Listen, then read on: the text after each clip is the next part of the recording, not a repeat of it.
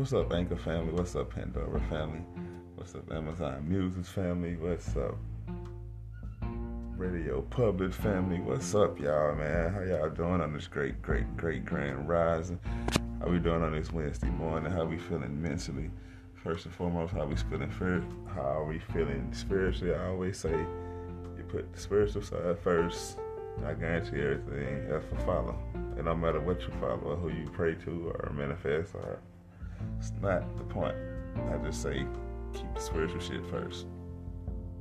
So I just be up thinking, man, like, and these thoughts just be hitting me. And for a lot of people that don't probably know this, but a few do, I've been doing this podcasting for a long time, six seasons, and, and I never script nothing. I never wrote nothing down. I always pour from what's inside of me, my thoughts, my conscience, everything that's coming out of me is authentic.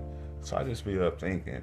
And this title came, I don't know where this title came from, but it called, it's like, it's crazy how these thoughts be coming.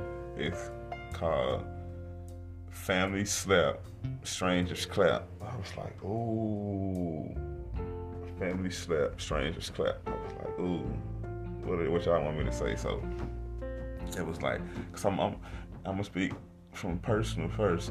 I'm an entrepreneur. You know, I'm an author. Got a book out, a few books out. Um, got a podcast out. Just dropped a shoe line that I'm asking y'all to help me, um, you know, push that. Which y'all pre-orders, thank y'all in advance for doing that. So I'm thinking like I'm a one percenter as well in my family, right? It's like a, I done came to my family in the past, even presence, with a lot of ideas of what I'm doing. But shout out to my cousin Felicia, going there, my little cousin, love you, who just came aboard my um, M D C business. Back to what I was saying. Family, you share your ideas, whether you try to give them to um, come aboard, they'll slap you in your face, like, they'll slap you like, oh, that's not gonna work. They'll just shit on you. So that's why I say, family slap, strangers clap. They'll slap you in your face. They'll slap your idea down like, man, fuck what you're talking about. That's not going to work. But then you'll just grind, grind, grind. And you'll run into strangers. And they'll clap for you. You share your ideas with them. You come aboard their team. You just get around them and like, well, this what I got going on and what you think. They'll clap for you. They'll make sure you get through the right doors.